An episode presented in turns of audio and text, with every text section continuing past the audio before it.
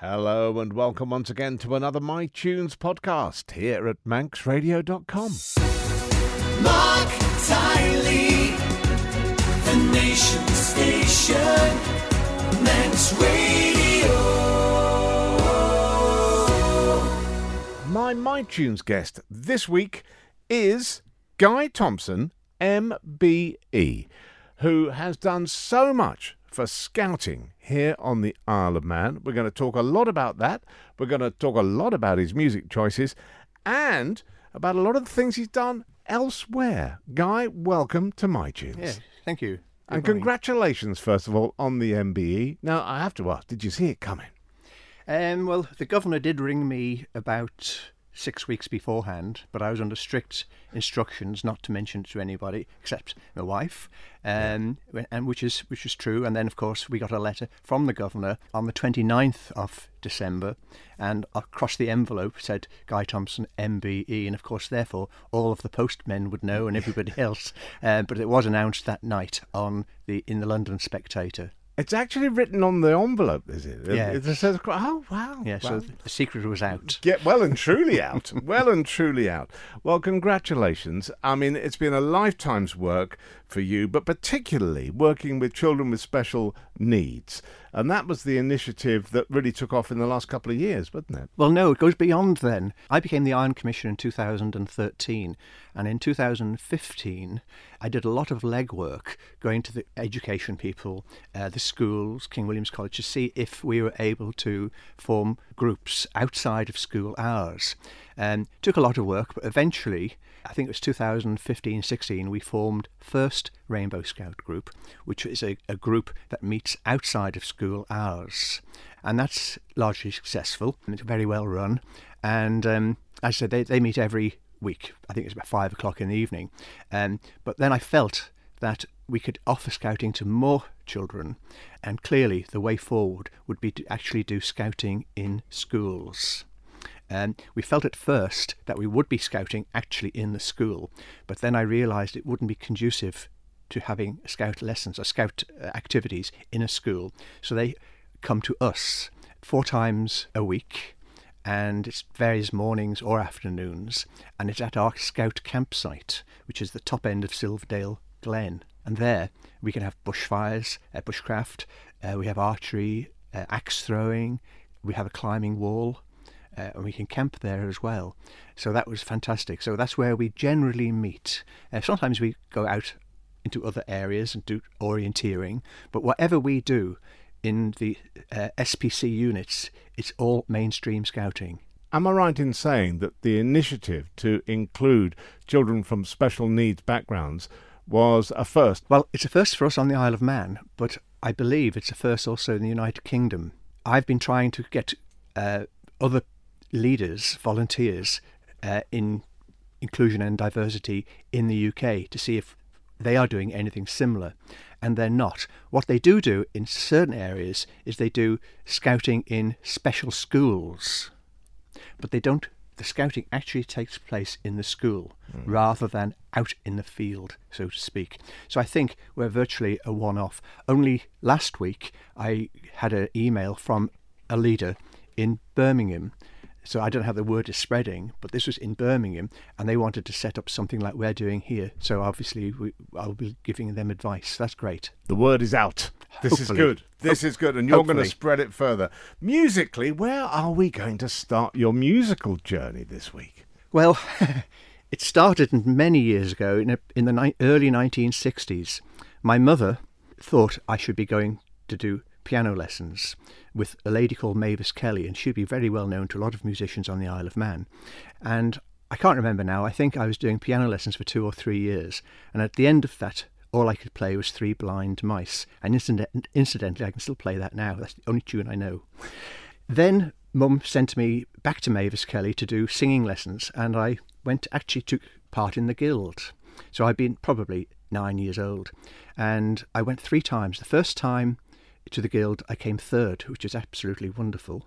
Second time, I think I was 13th out of 15, and the very last time, I was last. So Mum gave up on my musical skills, which I think was a disappointment because her sister was in over here, Ivy Benson's girl band, I think it Oh was yes, called. the uh, the all women uh, big Something band. like that, yes. very much so. Yeah, so I, I think it was a great disappointment. Later on, when I was probably about 11 or 12 years old, I joined the school band, playing a guitar. All I could do was a few chords, not very much. But one of the tunes that we did practice and we did uh, perform was Delaney Had a Donkey. so that would be my first choice of music. Brings back a lot of memories. I haven't heard it 20, 30 years. I don't think I have either, but we will now. Here he is, Val Doonican. Now Delaney had a donkey that everyone admired, temporarily lazy and permanently tired. A leg at every corner, balance in his head, and a tail to let you know which end he wanted to be fed. Riley slyly said we've underrated it, why not train it? Then they took a rag, they rubbed it, scrubbed it, they oiled and embricated it, got it at the post, and when the starter dropped the flag, there was Riley pushing it, shoving it, shushing it, Hogan, Logan, Logan, and everyone in town lined up attacking it and shoving it and smacking it. They might as well uh, have tried to push the town hall down.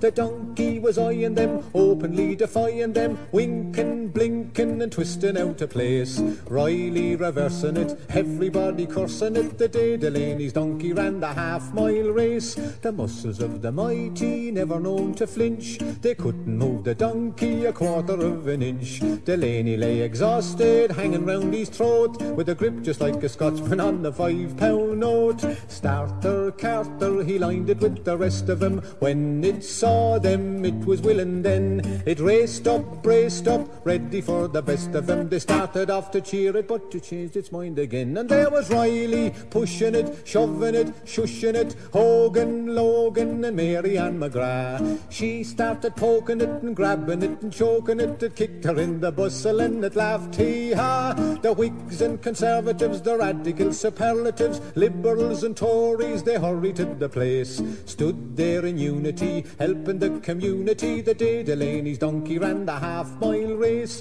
The crowd began to cheer it and Rafferty the judge. He came up to assist them, but still it wouldn't budge. And the jockey who was riding it, little John McGee, was so thoroughly disgusted that he went and had his tea.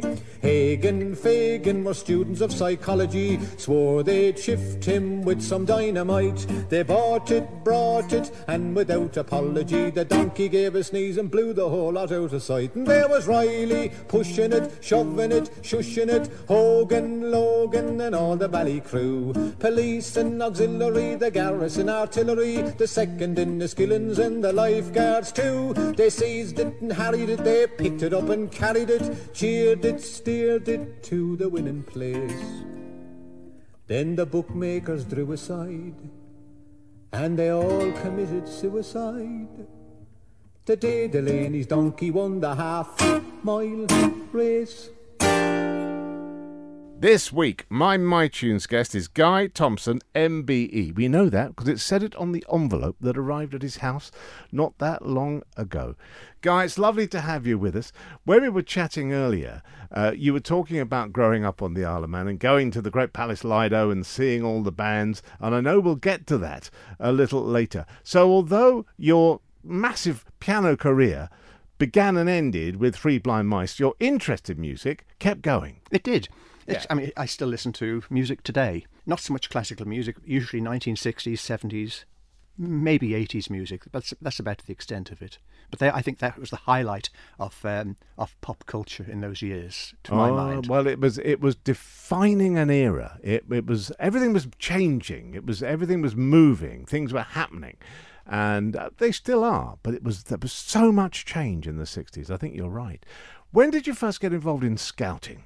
Well, actually, I was a Boy Scout and a Scout in First Douglas in the late 50s and early 60s. Um, then I left Scouting and didn't really have any contact with them until my son was born and he became a Beaver, which at that time was the youngest section. So um, he was with First Malew for, for many years, and indeed he's still in Scouting today. So he's had a career, long career in scouting, which is which is marvelous. But in, in recent times, I was what we call a parent helper in the noughties, and I then, after a few years, I became a cub leader, and then in 2013, the island commissioner.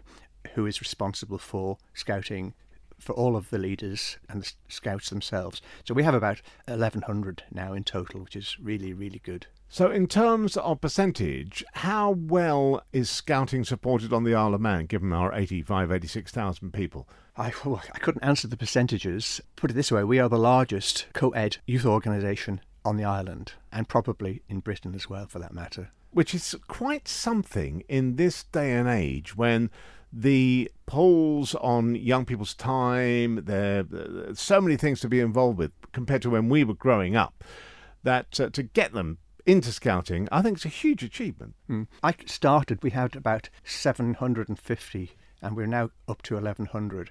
And I think, to be honest, I think we probably hit our peak because, as you say, there are so many other activities for children to do. But what we have been successful with, um, we've introduced over the last few years a lot of adventurous activities, um, such as kayaking, archery, all in house. Um, we have our own recently built climbing wall with the generosity of Manx Lottery Trust, and we also do rock climbing. So there are a lot of activities, and that has, I think, helped bring our numbers up to where they are presently. And these are very real, hands on, adventurous uh, pursuits that you simply cannot get using a device in your bedroom. Well, that's it.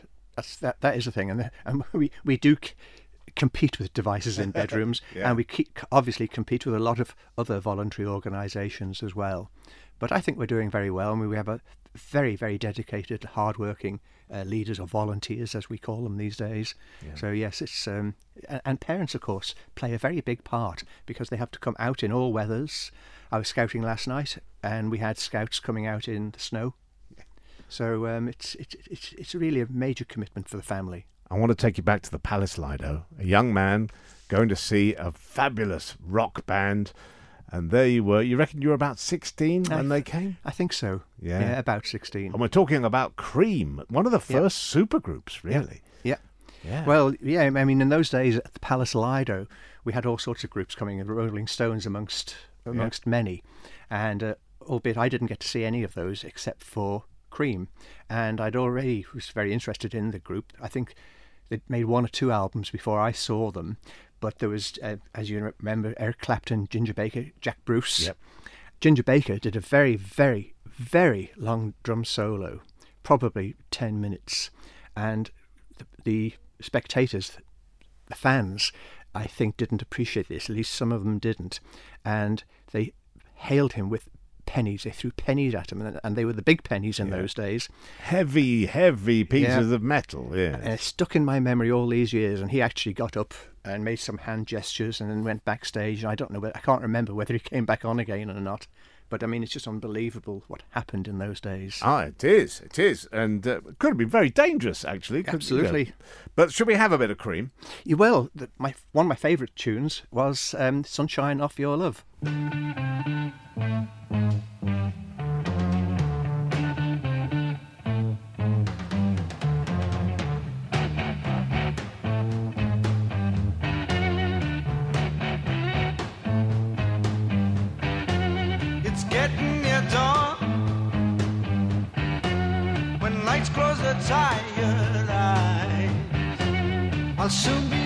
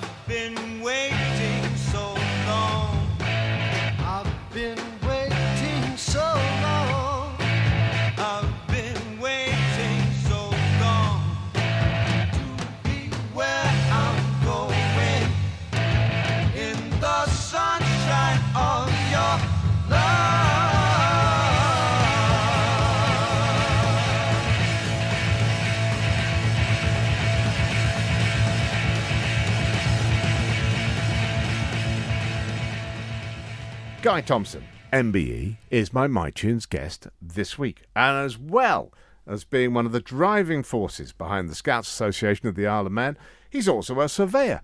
And I'm going to have a run at this guy, a diocesan surveyor as well. Did I get that right? Absolutely spot on. Now, what is a diocesan surveyor, sir?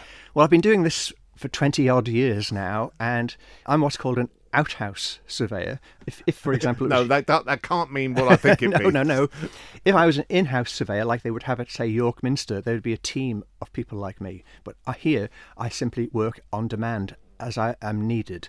But it's my responsibility to inspect the churches every five years and the parsonages every three years, and anything else in between that crops up.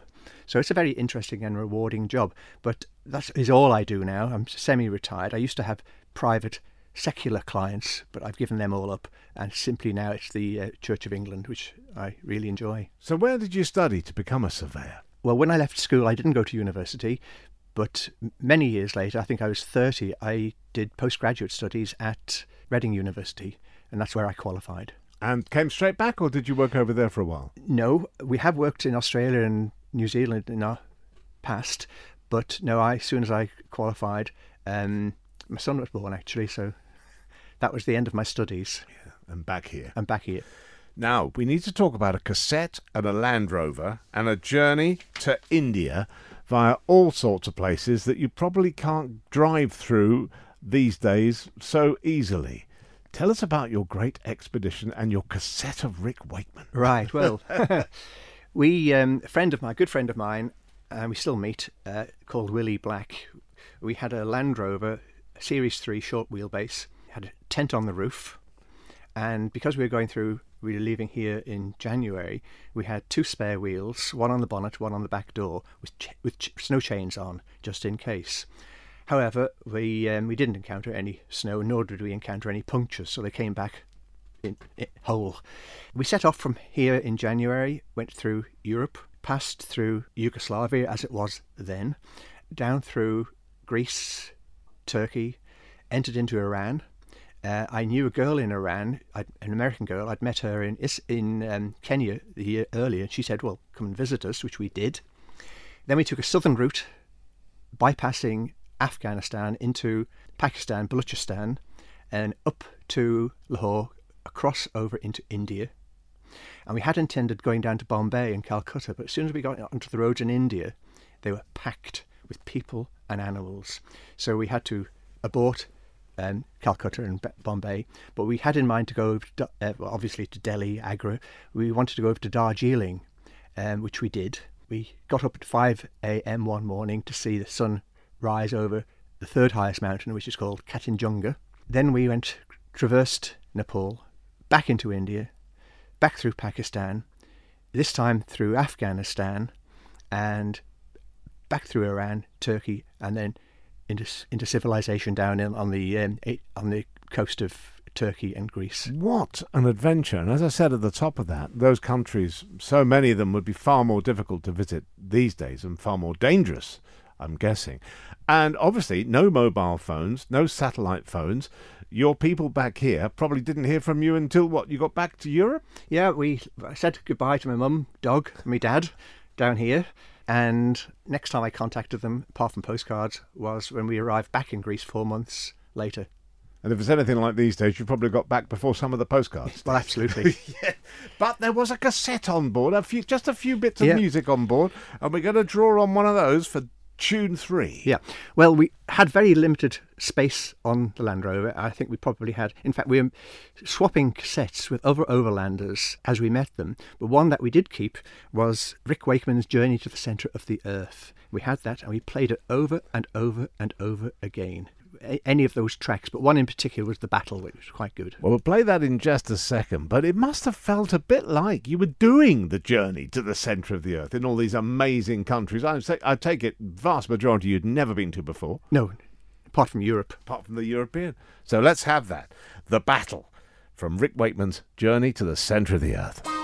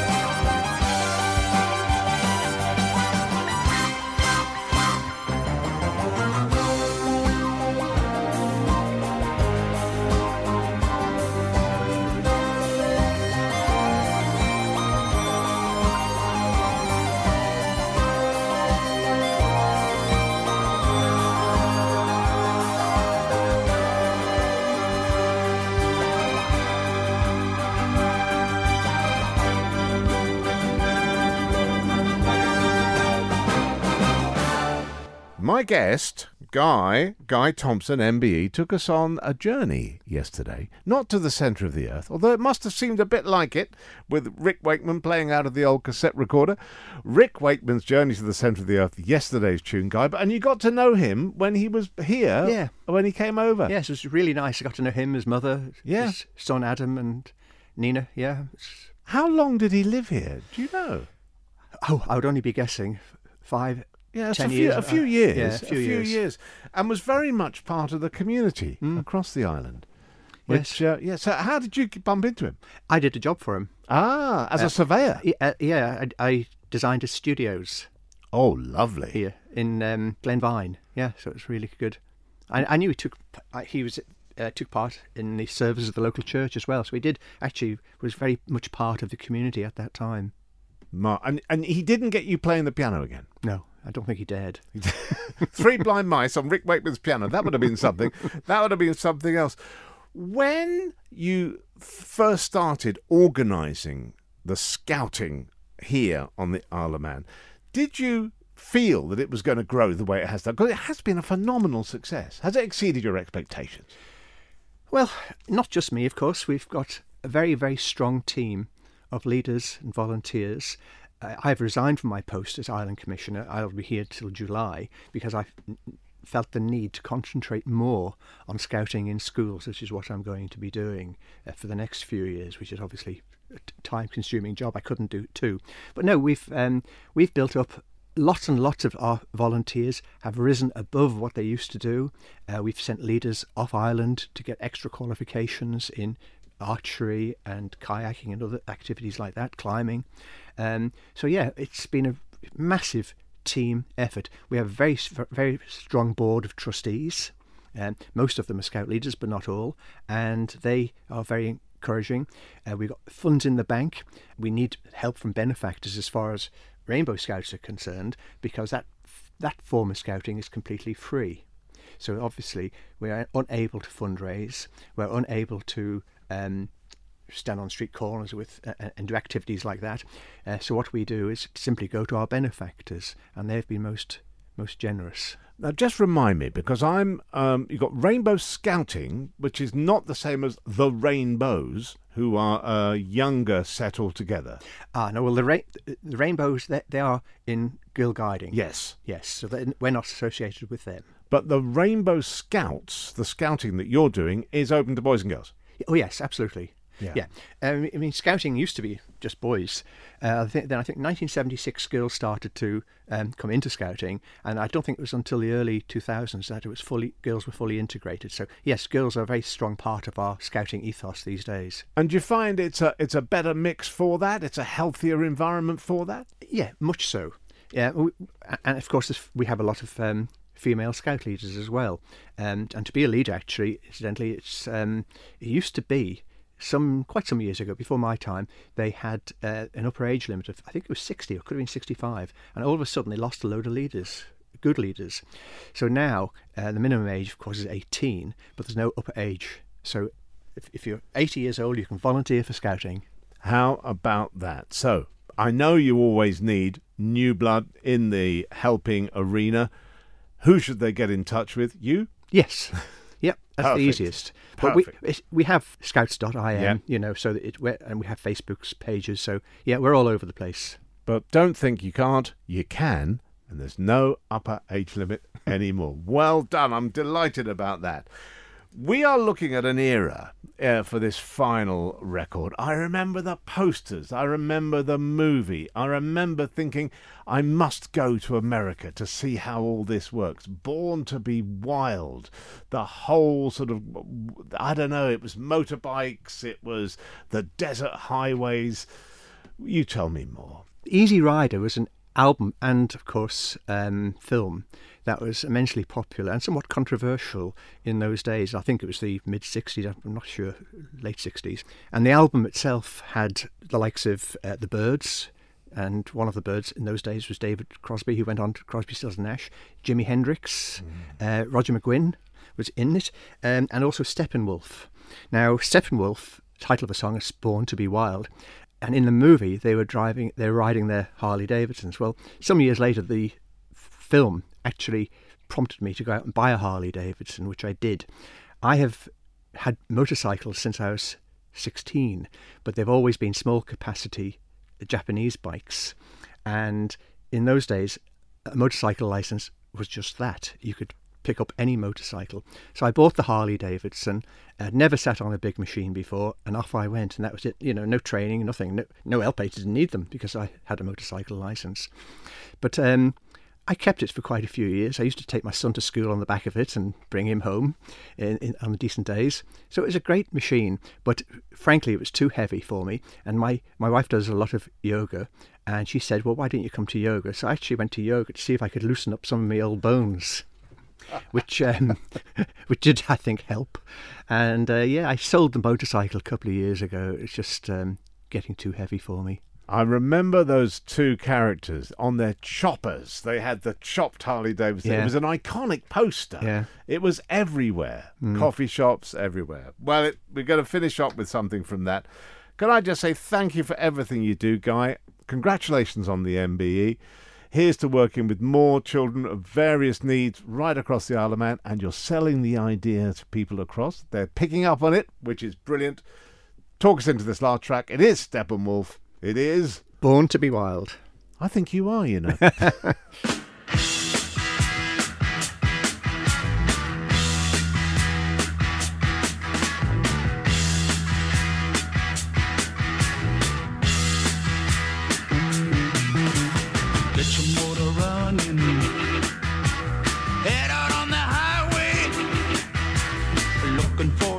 adventure. And whatever comes our way. Yeah, darling, go make it happen. Take the world in a love embrace. Fire all of your guns at once and explode into space. I like smoking lightning heavy metal thunder racing with